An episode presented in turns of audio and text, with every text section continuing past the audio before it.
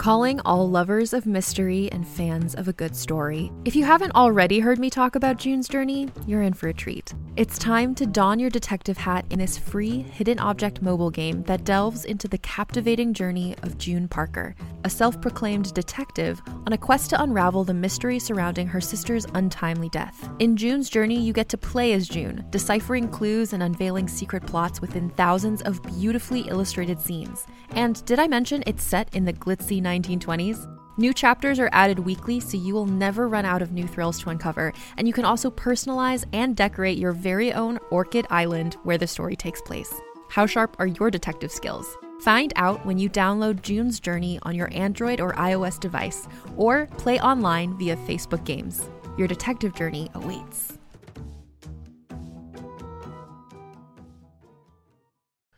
Start down. Yeah. Oh, yeah. One, two, one, two, in the place to be. It's the Baker B O Y Z. We're in the place right here. Ah. Rebel Radio is going down. Would you say Rebel Radio? Oh, wait.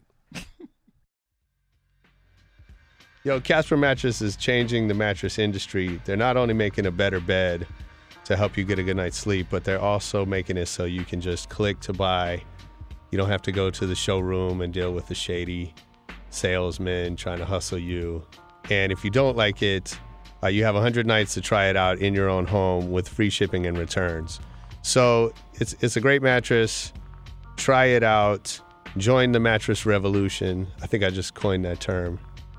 It's a sleepy revolution. But it's a revolution of well-rested people. For a great night's sleep, go to Casper dot com. Use the code RADIO. That's just for listeners of Rebel Radio. And you get fifty dollars towards the purchase of your mattress. Casper dot com, code RADIO. Terms and conditions apply.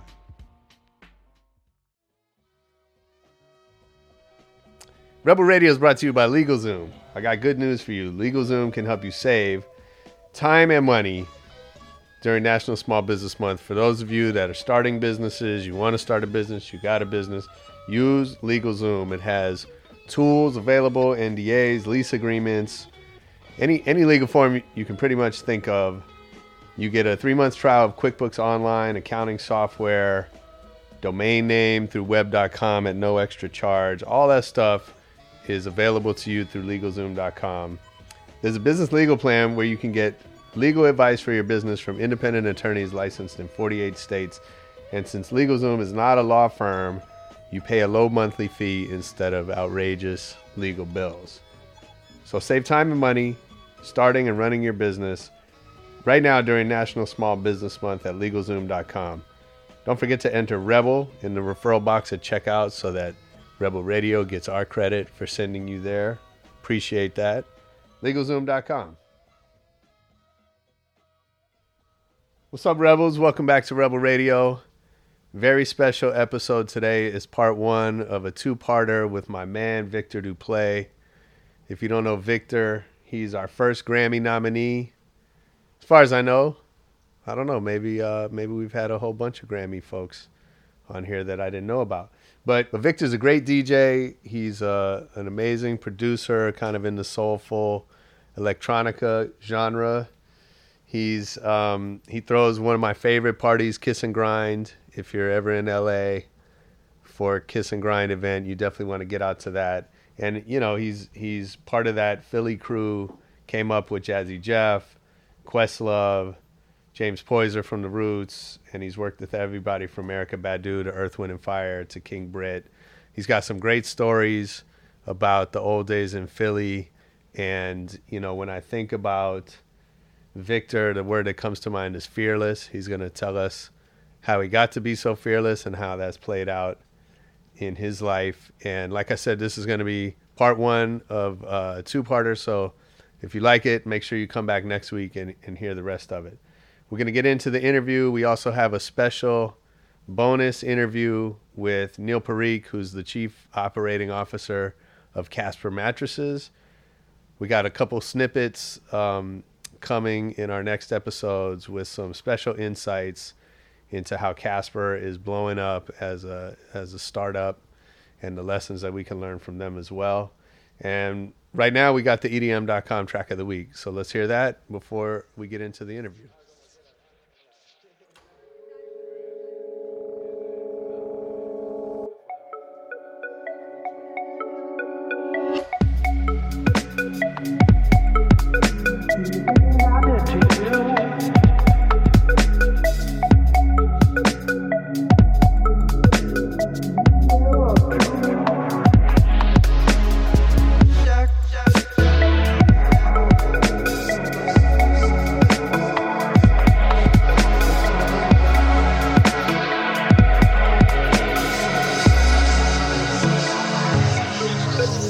I should have asked now. Only now I see the things I did to you. My complications fall apart, cause all you needed was the truth. There's something else I need to tell you. There's someone else I see. Yo, that's our E D M dot com track of the week. That was Cappy Yak with a track called Should Have Been. I like that song, and I think you're going to like this interview with Vikter Duplaix. Check it out. Well, thanks for coming to do this, man. I appreciate it. Oh, no problem. It's uh, I'm I'm excited to dig in. Like, you know, I'm doing my research and learning stuff about you that I didn't even know. Yeah. So that's, that's cool, man. Maybe you remind me of some stuff. Right? Pull, pull some skeletons out. Well, dude, so I want, you know, I want to get into it. We always kind of like to go back to the, the very beginning, but um, but first of all, you know, I'm excited to have you here, and uh, you know, I saw one of the things I learned is that you were Grammy nominated. Mm-hmm. I think you're our first Grammy nominee on the show. Oh, nice! Which is exciting. That's big time. Um, it is. It's big for us. So we're, we're stepping up here. So mm-hmm. It's a good time for that. Um, but that was for Make a Baby, right? Yeah.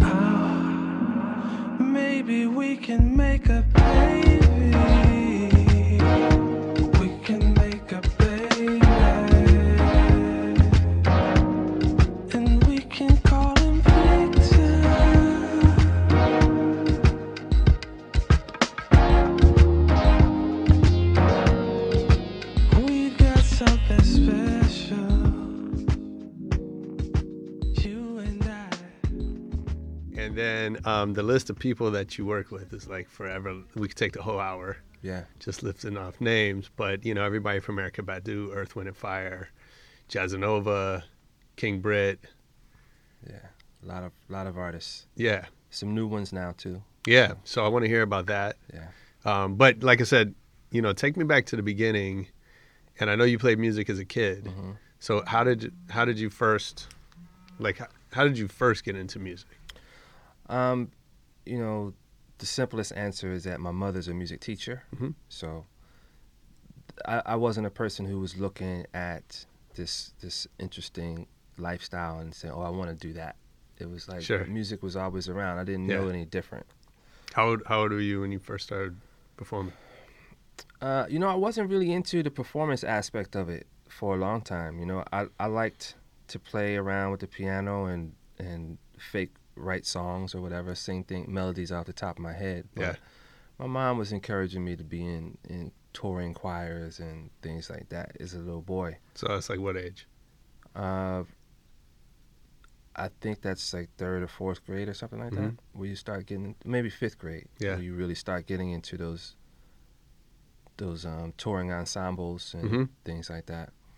And um, I never wanted to be the soloist. I never wanted to be the one Uh, taking a lead in the choir. I never, right. I wasn't attracted to any of that, but yeah. I did like the experience of being involved in music and um, having the opportunity to be in, in operas and th- and big productions like that. I was in an opera with Pavarotti as a young boy. Wow! And I remember that. That was a that was a really profound experience, just because the the opera is such an amazing thing.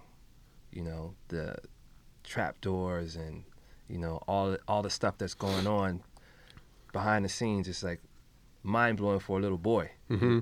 Let alone you're on stage and you're singing, like that's cool and you have right. to make up, but yeah. it's then you, you go in this trap door and it's like this maze underneath the the uh, the theater, and it's like wow, this is better than breaking into a warehouse. Yeah, that's crazy. Some other stuff I would be doing. Yeah, for sure. So what kind of music was going on at around your house? Was it like, was it opera or what?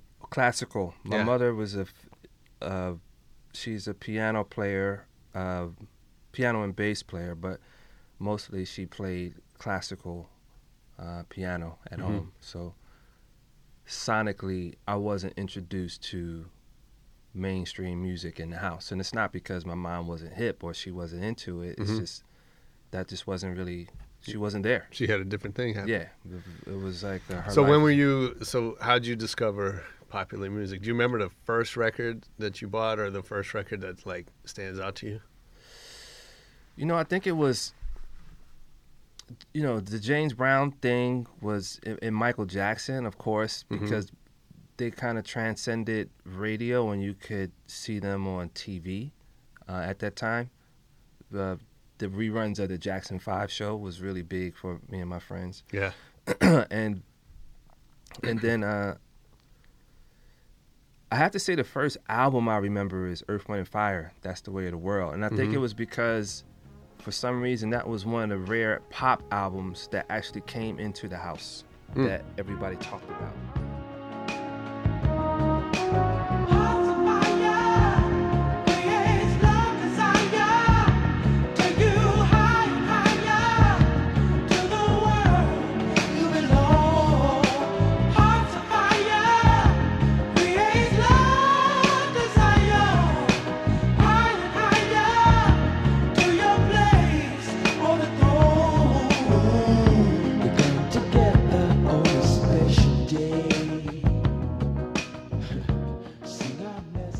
Maybe Stevie Wonder's um, Songs in the Key of Life.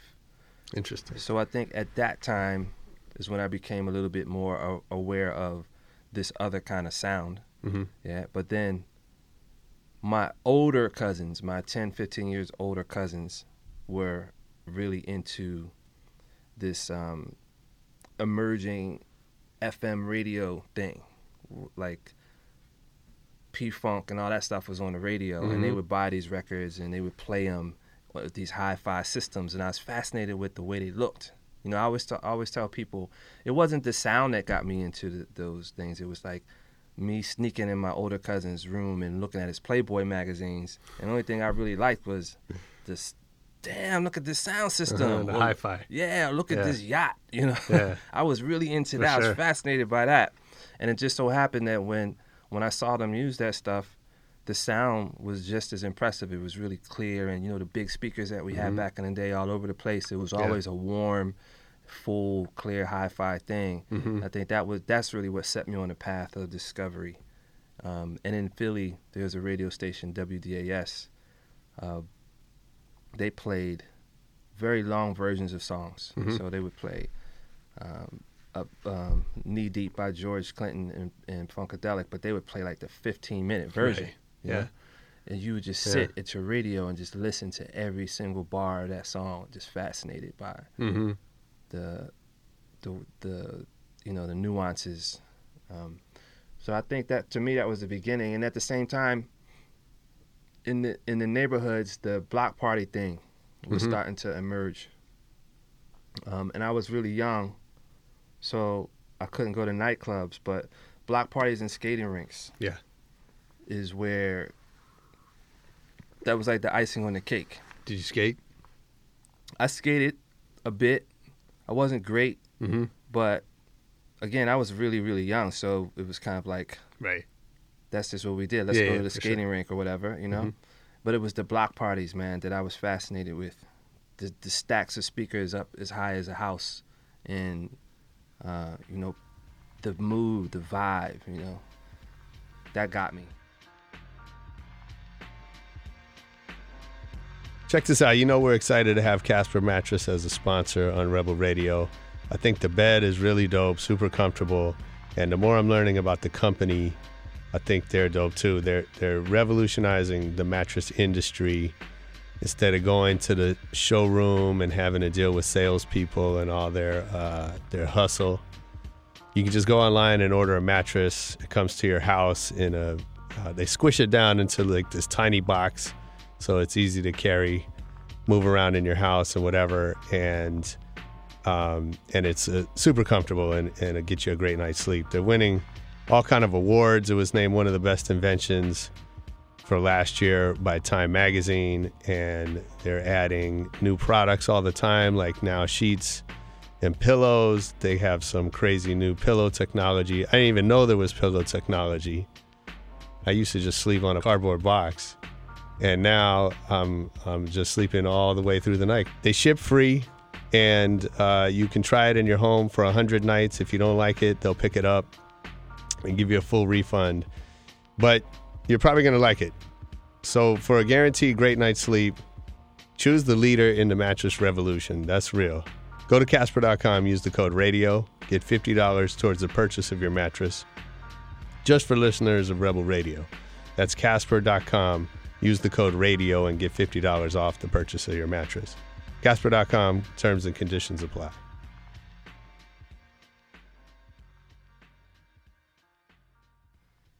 Do you remember your first block party? I don't remember my first block party per se. I just remember the era, hmm. um, and just going because it's not it, it's not an uncommon thing in Philly.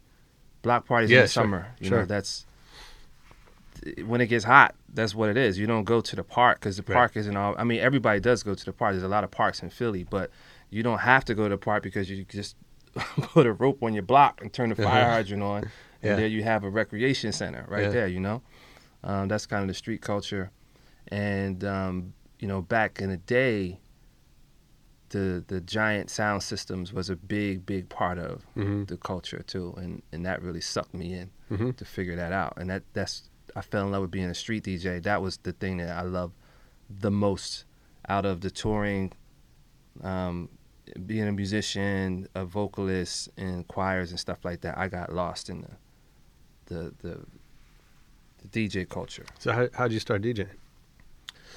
Um, an older cousin or a friend of the family who I called a cousin uh, used to always be DJing in his window. Uh, when I would come home from school and I kept watching him, I just walk by. Mm-hmm. And I just one day I said, man, you got to show me how to do that, you know. And um, he taught me a style, which in Philly was the style at the time. It would be two turntables on one side, on the right side, and a mixer over here. Okay. And it, it was... Uh, like stacked. Stacked up? No, just did together. Just side by side. Side by side, mm-hmm. and the mixer on the left. Okay. So you basically are using your strong hand to, mm-hmm. to activate the the platter, you mm-hmm. know. And uh, before that, I was trying to figure out how to scratch, and I was using my mother's component system, like you know, and I was tearing up every yeah, record in the house. Messing up the needles and the messing up the all. needles, yeah. scratching up all the records. Uh-huh. Um, luckily, she didn't really use the records, so she didn't even know. You I know? got a bunch of records in my crates that are all torn up. Yeah. From... Uh, so that was that was um, me. I, I learned I, that actually was good for me because I learned how to use those things. They were so sensitive that you yeah. basically tapped it and it would shake. Yeah. Right?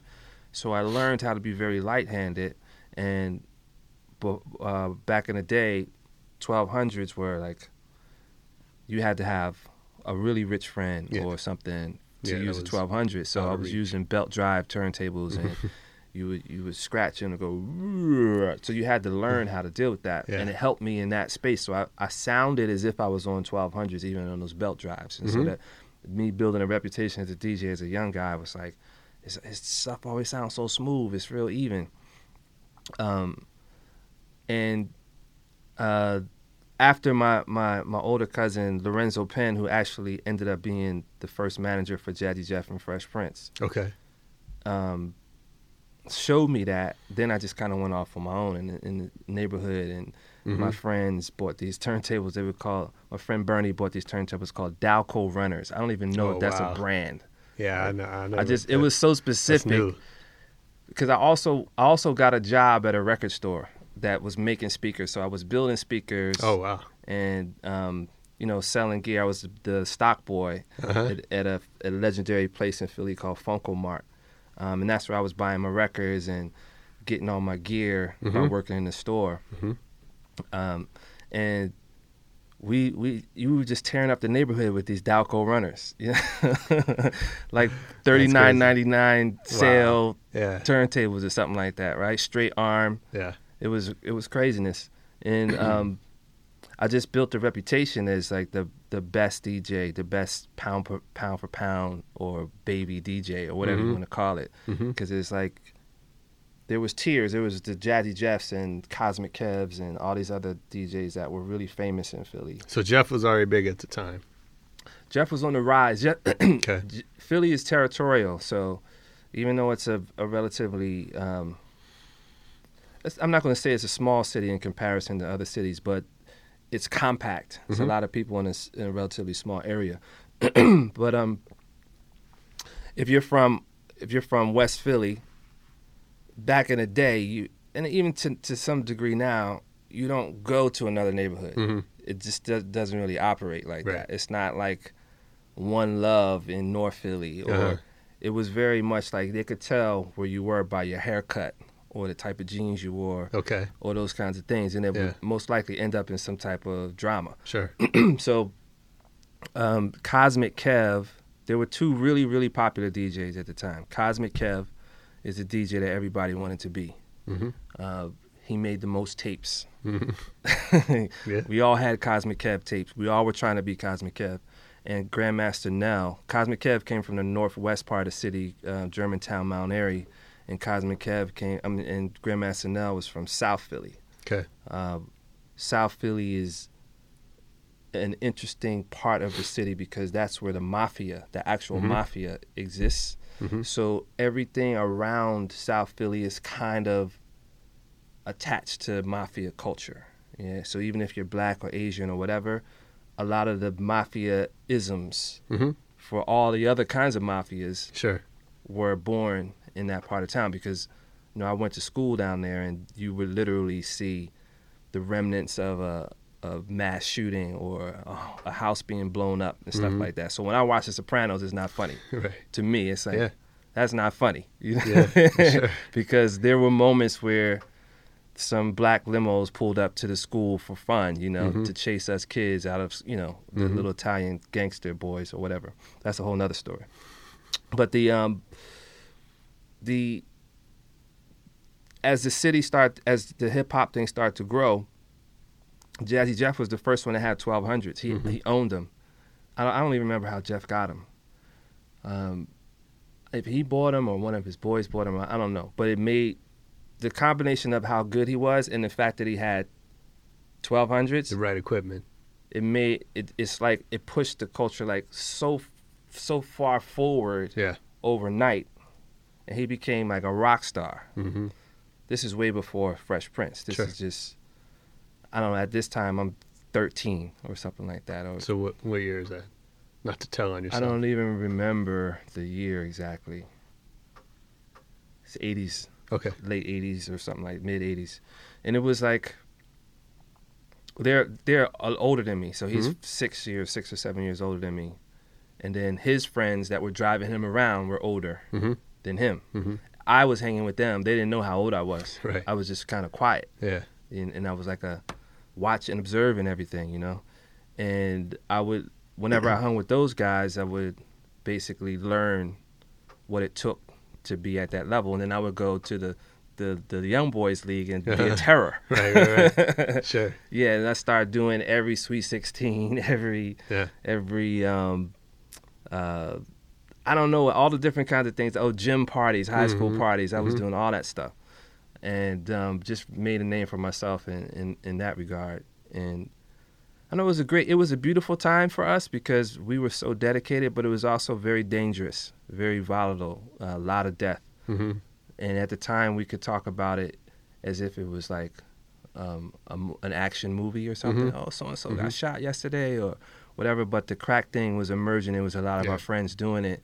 Mm-hmm. And, you know, when you look back on it now, I know we have a lot of, we've, we've all been in a state of reflection lately because first there was a wave of a lot of us dying from bullets. Mm-hmm. Now there's a wave of us dying from lack of health care and, um, you know, thirty-seven to forty-year-old people just dying. Yeah. You know, shooting sure. themselves and all these kinds of things is happening. So mm-hmm. there's another kind of like, wow, what happened? And, and we all managed to escape that because yeah. of, you know, our connection to music and the art. So we, so it's an, it's kind of a bittersweet thing.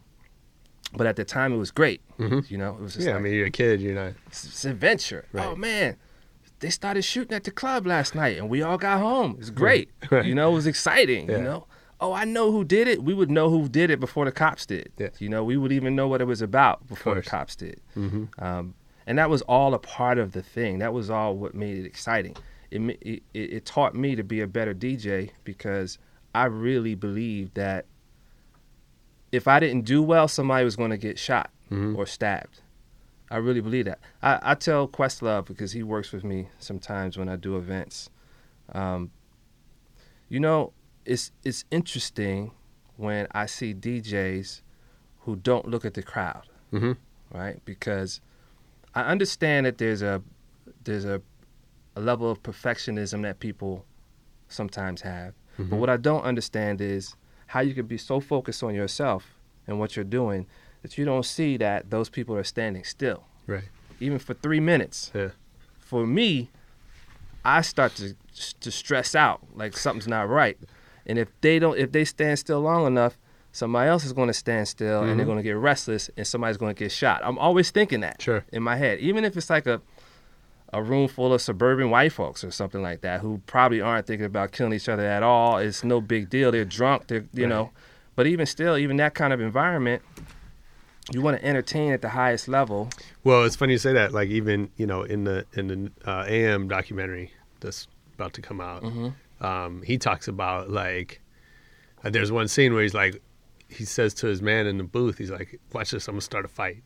And he yeah. played Onyx, and he played like some stuff on top of that, and, and a fight broke out on the dance floor. Yeah, maybe not the most responsible thing to do, but you know, it definitely is like you can control the people. Absolutely. Yeah, and you know, so those were great lessons for me because um, you know there were many times where uh, I had to end the party because I had to go home. I was I was uh, most of my career, my D J career, I was way under yeah. the age of being outside sure. past ten o'clock, eleven o'clock, right? Yeah. So You're I was probably breaking not the, supposed to be in the club. Yeah, I'm not supposed yeah. to be out right. at, at twelve right. at all. Like I'm supposed to be home in the bed. So yeah. at twelve fifteen is like my limit that I set in my mind because I think my mom would start looking for me at twelve thirty probably. She didn't know you were DJing, or she knew. She knew that I was DJing. She had no idea of what was going on yeah. in the in around us. Yeah. Right. Um, I'm sure she didn't know you were that close to shootings no, and No, I mean I I tell her some things now that Right. I mean cuz some of it I didn't even know what it was. So I've I've been when you're learning how to D J at that point in time, you go wherever there's turntables. Of course. Right? And it doesn't matter. I've been in basements that had five pit bulls with, with dog shit all over the place, and you're stepping over it, right? Just to make sure you get get it in, and that, you know what I mean? Yeah. Like dusty crates and cat piss and yeah. and basements that don't have any steps, and you got to climb down a rope, what all kinds of crazy stuff, right? To get to some turntables to to to have a little battle or something or whatever we yeah. did, and sometimes in those environments, there's Big Brother in the back. Is selling crack rocks mm-hmm. or uh, pre- pre- prepping his weed. Mm-hmm. You know, I don't. I didn't know what that was. Right. I don't know what that mountain of white stuff is. I don't know who those people coming in and out are. I could care less. I'm on these turntables. Yeah. You know, my boys got the mic. We're we're getting it in. We're making a tape. Mm-hmm.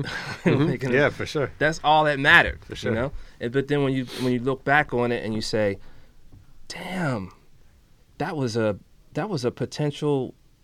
Uh, like murder scene for us. Like somebody could have come in and shot the spot up, and then sometimes yeah. later it did happen. Like you did hear about somebody getting shot up, or that person going down for, um, you know, being a hustler or getting involved with a murder. Or, um, you know, Cool C and all those guys started killing, uh, or started robbing banks and killed mm-hmm. a cop. Mm-hmm. You know, I was practicing with those guys and, and many times, just yeah.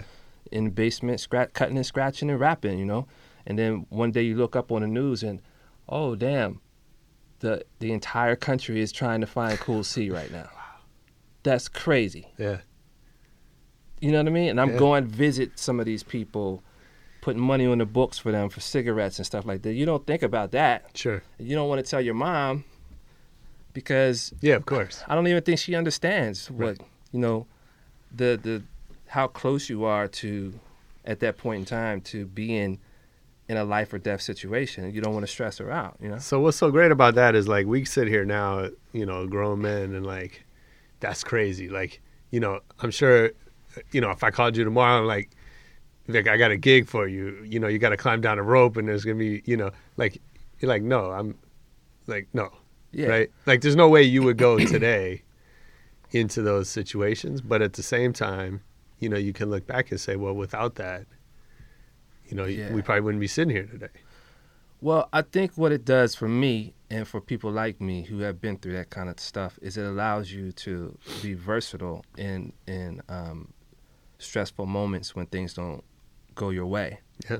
Um, I see a lot of people now are prima donnas, right? So if the rider isn't exact, mm-hmm. they don't want to get on stage, or they want to argue with the sound man, or they want to, you know, they want to force a promoter to, to, to put another fifteen hundred or two thousand on the back line because it's, the sub bass isn't right, or all that kind of right. stuff.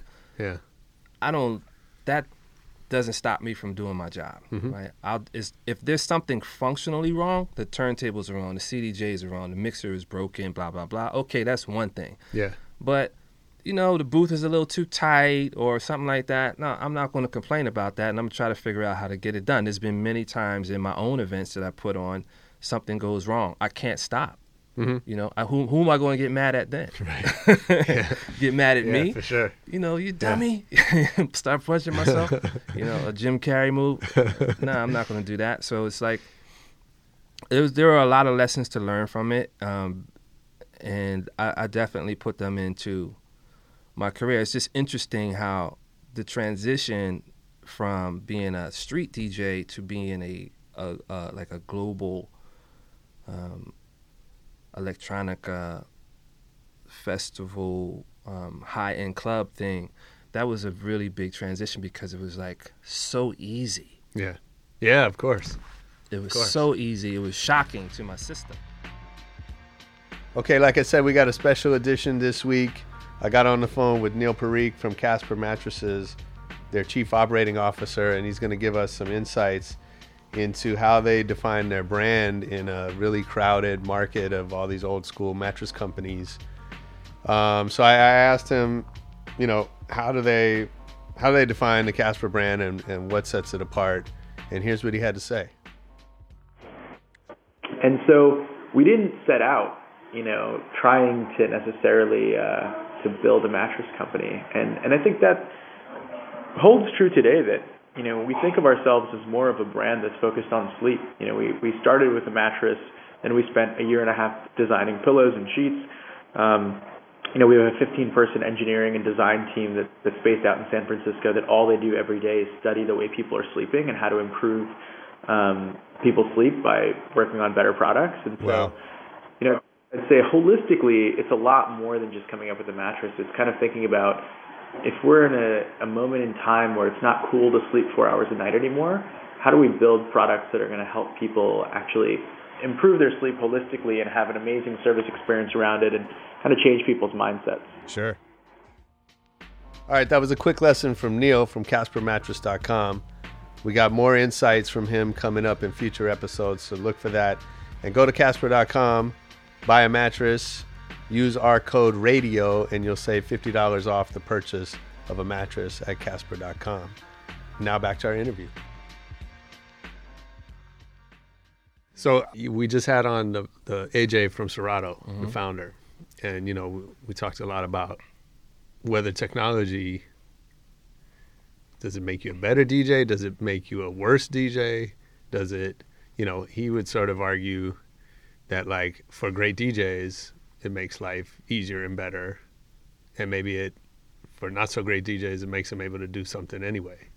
Yeah. Um, I wonder, you know, you, you know, from DJing on those no-name belt drive turntables to all the equipment you have now, you know, obviously it's easier, mm-hmm. not carrying records, not messing with stuff that doesn't work right. But, um, but does it make you a better D J?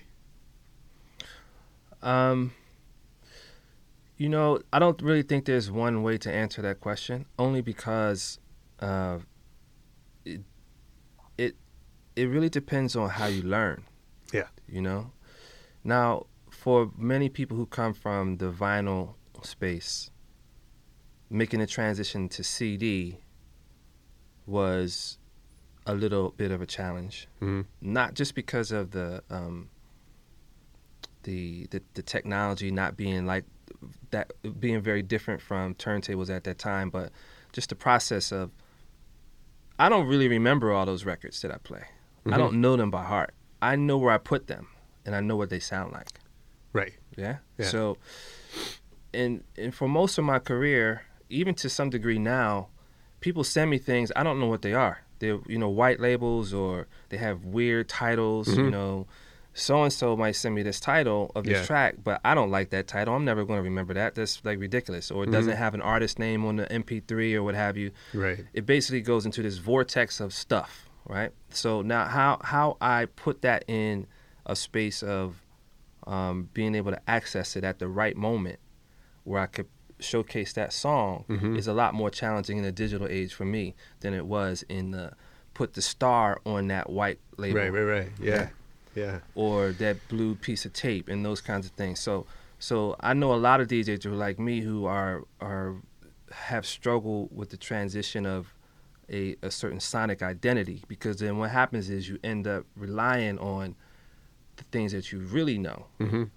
And that's a nice amount of music, but it's it's not really that that that um that remix that you just heard at the record store yesterday right. that you want to yeah. drop because you know it's hot. Sure. It's because sometimes you forget that when right. you go to the club, but then when you see that star, you're uh-huh. like, oh, that's the one. Yeah, I'm going to grab that, you know? Yeah. So figuring out how to do that is challenging. But for the person who is starting from scratch and is learning that way and constantly listening to their files and really married to their computers and things like that, mm-hmm.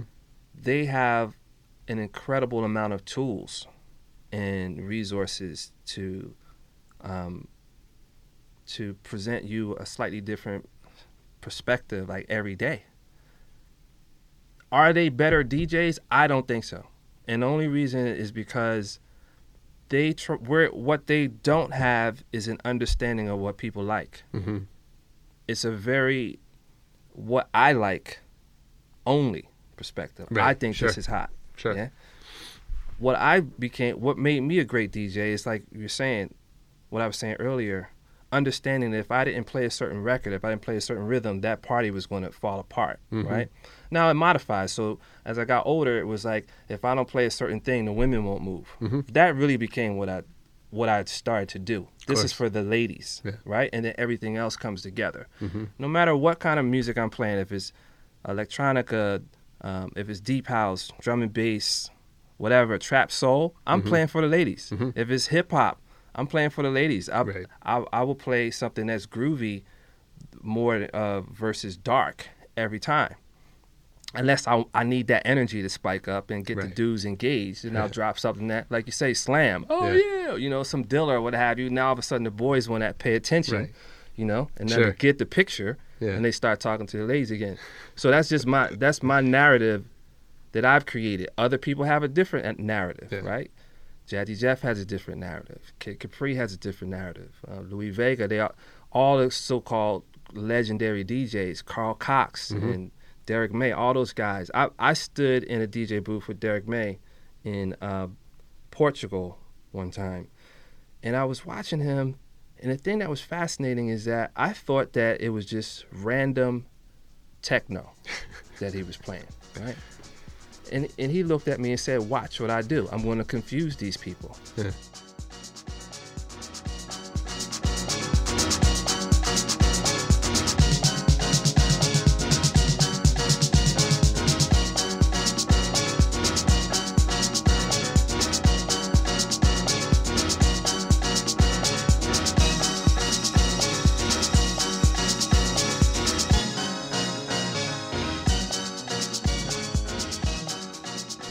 Played a track that was like very Afro, mm.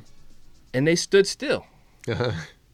Like, like as if somebody was banging them in the head with something that they just could not process. Yeah. They stood still for five minutes, and then he put on another random techno track, and they went, "Yeah!"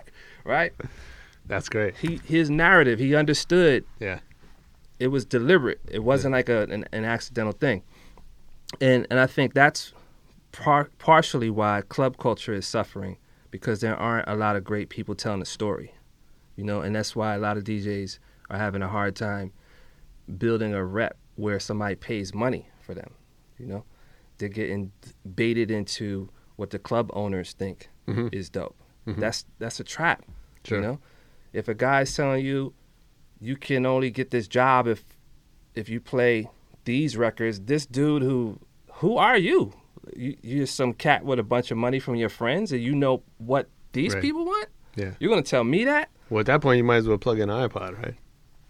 And that's really what they do. Yeah. They start beating you, they take your price way down, mm-hmm. and start t- instead of D Js making four or five hundred dollars a night at a local gig, ten dollars an hour, fifteen dollars right. an hour. Yeah. And they keep finding somebody who's like, I got a hard drive. Uh-huh. I'm ready. Yeah. You know, I can play top forty. Or I can go down the list of the, the charts, right. and, and mm-hmm. everybody's happy. And that that's where I think not just D J culture, but nightlife is suffering from the lack of people with a perspective. So, you know, I think there's going to be a transition mm. at a certain point in time, because I don't really feel as though people are having fun when mm. they go out, unless they're drunk or high. Sure. You know, that wasn't always the case. You know, I know that there's a, a a different type of club now than it was before, where selling liquor is a lot a bigger priority. Yeah, with bottle service. Absolutely. Yeah, and they only have two hours basically to do it, right? Because they open at ten, close at two. Mm-hmm. Nobody really shows up till eleven, eleven thirty. Yeah.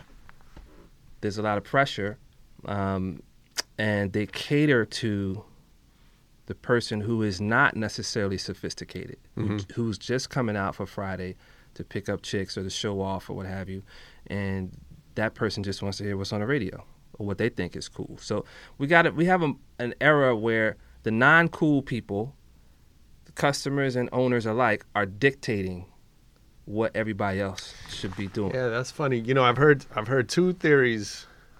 So the, there seems to be some talk about that. You know, nightlife is suffering. Um, and I don't know how much of that is cycles or hard to say, but I've heard two theories lately. One is that it's Tinder, because if all you're trying to do is go hook up, you don't. You don't have to go to a club. Like, mm-hmm. you can go just swipe and mm-hmm. find somebody that way. Um, and the other is that it's uh, festivals. Mm-hmm. That as there's more and more festivals, um, that people are saving up their money and they're doing that, you know, once every month or two, and they're not spending the night out on a Saturday that they were. Yeah. I don't know. I I think that the... the average person right now, the average young person, is is just not brought up on dancing, mm-hmm. right? So they don't really see the importance of the club per se, because, you know, you could you could do your, your whip and your nay-nay on your, your iPhone in the bathroom, right. and now you're dancing, right? Right. But it, it has nothing to do with being up close on somebody else, or sure. or talking to that person. That culture, that's not their culture. Mm-hmm. They, they'll meet and talk wherever. They, I, one thing I do um, admire about the younger person right now, I think their their social interests are more diversified mm. in a certain way. You know, uh, it's not this thing where you're only into this, right. and you and your squad only do that. And if you fall out of that, then you're out, you're off the team. Mm-hmm. It's not like that. It's mm-hmm. more like they bring things from different angles and different areas, and there's also a different type of person in play. The the the the square is in play now. The square wasn't in play back in the day. Man. Right? You yeah. had to, you had to have some level of fly. I yeah. don't I don't care, you know, what ethnicity or what culture you come from. You had to be dope mm-hmm. to be in the game, right? To get the honey, to sure. to, to sure. eat. If you were a woman, you had to be had to have a certain level of, of beauty, you know, and style and, and all these kinds of things. Now it's it's more like you could be a, a total nerd mm-hmm. and get the cutest girl, you know? And and it, yeah. they are doing things that are, um, you know, above and beyond just going out to party. Mm-hmm. So if we don't have a music that makes you want to dance, if we're not creating environments that make you comfortable enough to allow yourself to get to that point. It's uncomfortable for you to go to a club and a guy to stop you in your tracks and tell you, before you can come in here, you have to pay me seven hundred fifty dollars. Yeah. Right? Yeah. Why would I ever want to go there? Ever. Right. Again. Because I want to get a model? Uh, I don't know. I'm going to go to this cafe in Silver Lake, mm-hmm. and I'm going to post up right. with my hipster look and she's going to come through and sit next to me. Yeah. That coffee is only five dollars. That's right. That's right. Right? Yeah. And then we're going to go take a walk to a dive bar later. Right? We're going to we're going to post up at Stella or whatever, you know? Mm-hmm. The, the the the idea of socializing has modified.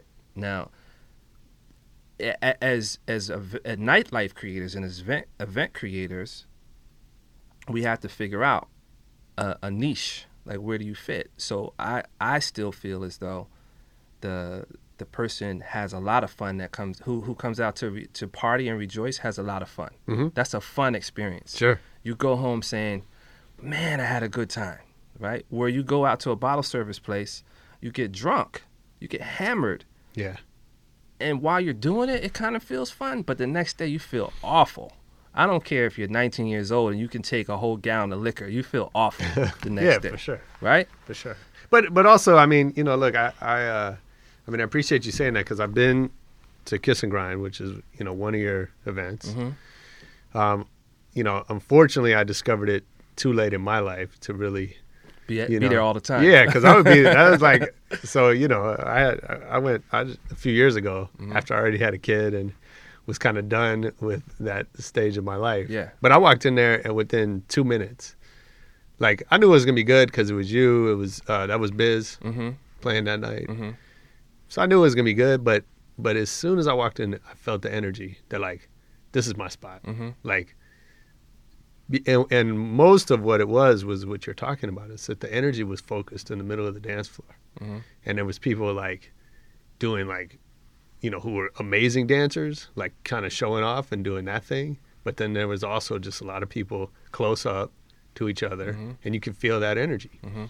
And you know, that's different than a room playing the same music with a different kind of narrative, to use your yeah. word, right? Like everybody could be sitting around at tables with the same exact music playing, yeah, and it's not the same thing. And I, and and so I felt that, but you know, I think um, you know, you're absolutely right. That's not what everybody is setting out to do now. I think to some extent has always been a subculture. Even you know, I started going to clubs when I was fourteen, and most of the kids in my class had never been.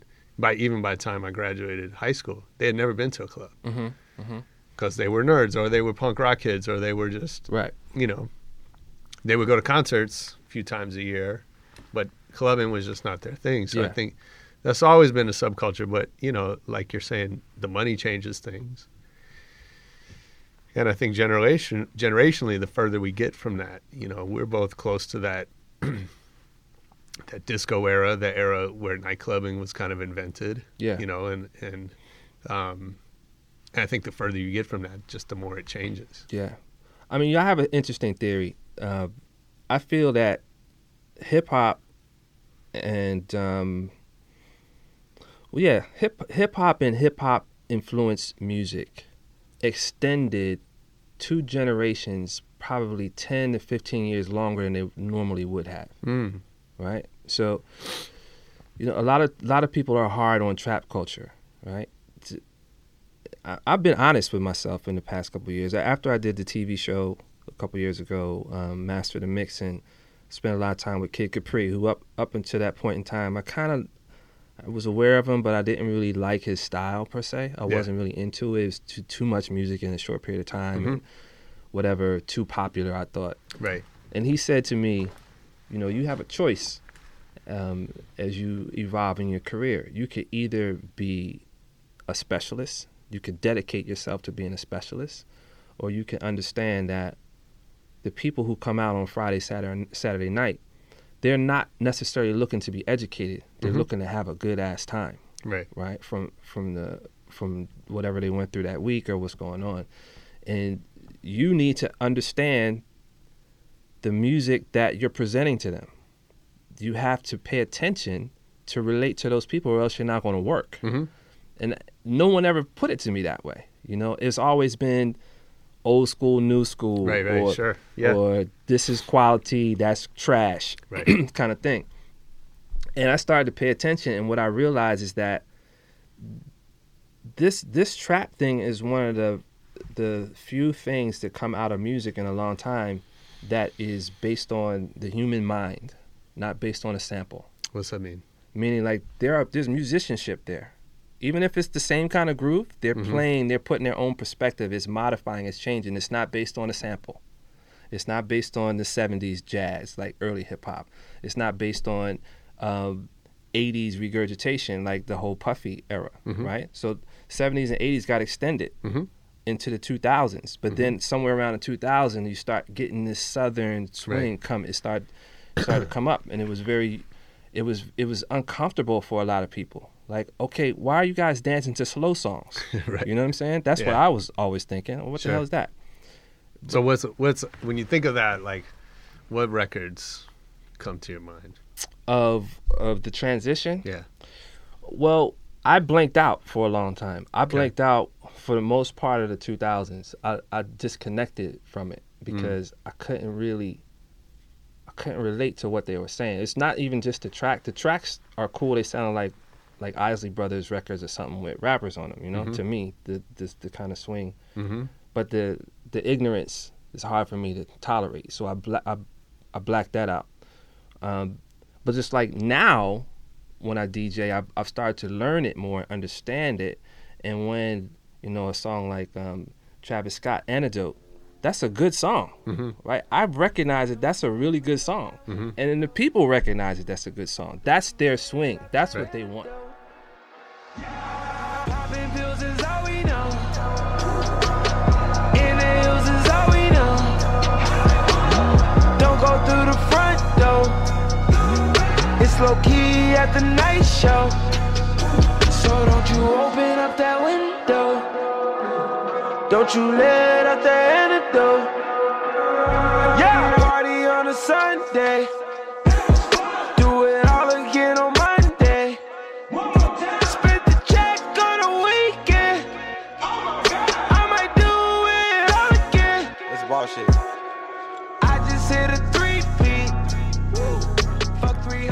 That energy is is is what's yeah. natural to them at this point in time because they've been dealing with you know uh, D J Khaled and all those other things that came out before and mm-hmm. early Lil Wayne and all that kind of stuff, right? Mm-hmm. That's what that that was their childhood music, right? Right? That's ten years ago or so. Yeah. So now they're at the point where it's deeply ingrained into them. The the the deep house swing or the the boom bap swing is not right. That's not their music. Yeah. That's something that they heard their big brothers and their moms and pops play, so they know the number one and number two song of Biggie mm-hmm. or or or pop. They'll mm-hmm. know those songs, but you can't go deep into those albums right. and them celebrating that because it goes. Their point of reference is gone. Yeah. You know, it's like th- those are the kinds of songs where you play some some uh, Tribe Called Quest and somebody will come over to you and say, "Could you please play some hip hop?" Right. Right. Yeah. Or you play some some Gangstar and somebody say, "Yo, could you play something with some with a beat to it?" Uh-huh. And you're like, "What?" You know what I mean? That's yeah. the kind of stuff that makes a D J from another era get pissed. For sure. But the way I always look at it is, if in in nineteen eighty-nine, someone told me that Eric B and Rakim were whack, I want to fight. Literally, yeah, I mean, that's crazy. Yeah, that's yeah. like sacrilegious. What are you talking about? Right. That Public Enemy wasn't hot? Yeah. Are you crazy? Rebel Without a Pause, like I remember how that song changed the the whole universe. It was almost like a siren went off in the entire world when that record came out. Yeah. You you hardly ever hear that song at all now. Oh yeah. At all. Like yeah. not even not even once in a while. It's there's like a, it didn't even happen. There's a great uh, N P R article. It's on their website where they have they have this thing once in a while. They have an intern review an old record that they've never heard before, like a classic record, to see what res- resonates with them or something. Yeah, like so it's like a twenty-year-old kid inter- uh, reviews uh, Takes a Nation to Millions, mm-hmm. and he kind of trashes it. He was like, "I get that this was a big record, but it doesn't sound good. It doesn't." He's like, "I'd rather listen to Drake." Yeah, you know, yeah. and it, you know, it, it it makes you want to fight reading this. But also, you just kind of get the perspective, right? Is yeah. that, like, first of all, culturally, it doesn't mean anything to this kid because yeah. he didn't have that experience that we all had. And secondly, the sounds have changed so much. The energy's changed so much. I respect early Motown. Yeah. That's not the if you if you give me the top ten song, if you give me ten songs to put in my my like non nonstop rotation, I'm right. not picking an early Motown song. Of course, you know. So if you if you can kind of look at things from that perspective and and understand that we are not just um, remembering those songs, but we're also attached to those moments. Mm-hmm. Then you have to allow the person now to feel their thing and and find your place inside of where that is and what's going on. Like, so much of this has to do with the personality of the culture. Like you, you mentioned that Tinder and all those things play a part in club life, and they do. They play a part in everything. I spend a lot of time talking to the Solection kids. Mm-hmm. They're not kids. They're actually adults. Sure. But, um, and I watch them and their friends, and I, I have, they're, they're my friends, and I have friends from that age group, and I'm working with those kind of artists. And the things that are, are fascinating to me is that the the acceptance they have of each other, yeah, on every level. It feels a lot more like a uh, a new human era in, mm. a, in an interesting way. Yeah, like the thing, like if you watch the news and look at the debates, those people are so far away from what these people are. Yeah. You know, yeah, this polyamorous, pansexual, super into the arts, super into underground, super into pop, super mm. into fashion, super into not being in fashion. All these things, mm-hmm. they all work for them. You know, yeah, where you come from doesn't really matter. What you look look like doesn't really matter. And somehow it, everyone else is missing this. You know, but th- meanwhile, they're developing their own stars and their, their own way of socializing. For sure. And a part of it has to do with the fact that they trust each other from the gate. Mm-hmm. That's why the digital communities are so successful, because many of them are using them with an open heart. Mm-hmm. You know, they're talking to their fans, not not expecting it to be somebody who's really trying to get your social security number through right. a back back door right. on your computer. Right. Yeah. It's like, that's really a person who likes me. I'm talking to that person. Hey, I'm going to be in Seattle. Let's do a meetup. Mm-hmm. And they go up there and they meet five hundred people at a cafe, mm-hmm. right? Older artists don't do that. Right. They're still like, the internet. Oh, yeah. my God. You sure. know, fans. Why would I talk to fans? Come on, I need to be mysterious. Right. Yeah, for sure. Right? And and it's a whole it's a whole way of being that's allowing them to have these these fascinating stories, like Bryson Tiller, to go from nowhere to being on pop radio mm-hmm. in less than six months, mm-hmm. right?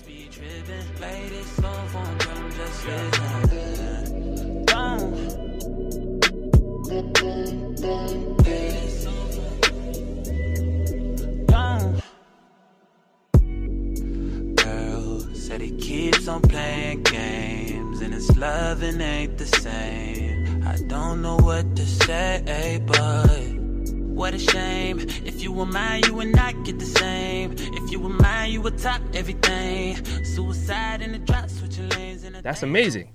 And everybody's trying to figure out how to duplicate it, right. but they're missing... It's difficult to duplicate something if you don't really live it, mm-hmm. you know? Mm-hmm.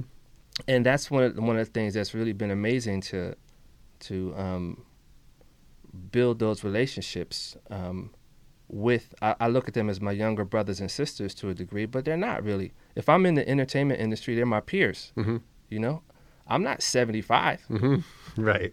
You know what I mean? Yeah. I think one of the great parts about being in L A is that when you hang around movie stars in the film industry, they that the film industry operates like a white-collar business.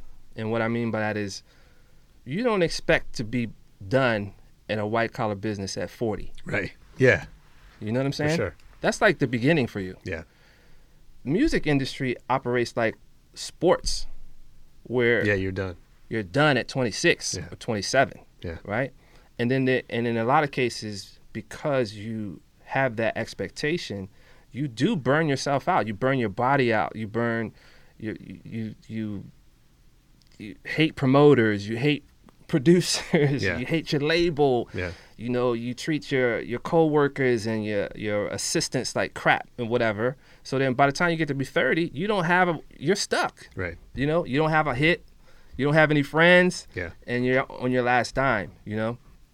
And I think that the film business has taught me you have to find the best way to maintain mm-hmm. at a high level, because God willing, you're going to have a long life, right? So put yourself in the best position to keep doing this and keep evolving, yeah. and, you know, take care of your body, take care of your mind, all these things, and, and, and nurture your relationships, because that person is surely going to be in a position to help you later. For or sure. you're, you're surely going to need that person for something that you're going to do. You know, they can be a supporting character in your role in your show, or a producer, or whatever, or mm-hmm. all, all different kinds of combinations of things I've seen. And that is what I think we've been suffering through in the music business for a long time, is this this idea that we have to be burnouts. Yeah. And I just don't believe that anymore. Well, yeah, it's weird. I mean, you know, there's there's definitely this window that you have as as an artist, right? Certainly, probably more so as an artist than a producer, songwriter, whatever. But if you're up, up front on, on stage, yeah, right, there's definitely this window. And it seems like, yeah, you're either, your career's dead or you're dead, or you're like, best case is that you kind of had your hits and then you get to tour those for the rest of your life, and yeah. you get to like put out some new stuff, but it really only goes back to those original fans. Yeah. Right. So when, you know, Cher makes a record now, right, it's for the people that loved her twenty years ago, yeah. to keep feeding them, but it but it's not, you know, it's not really operating as an artist where you're you're constantly kind of mm-hmm. um, having that conversation with fans. It's hard to make a hit though. Yeah. It's hard. I mean, if you get one, it's sure. great, right? Yeah. And if you're like those artists who get ten, fifteen, twenty hits, that's like unusual. Oh, yeah. It's like... It's unprecedented. It's like lightning. Yeah, right? Yeah, for sure. Y'all, hope you liked that. I loved it. I thought Vikter had so many great things to say. Like I said, so much that we're coming back next week with more from Vikter Duplaix. Look for it. Tell a friend. Hit us up on Twitter at Rebel Radio Net. Hit us up on iTunes, Rebel Radio. And find us on Facebook at Rebel Radio. Until next time, I'm out. Hey, Josh, fuck off. Fuck you, Josh. I want my dad back, bitch.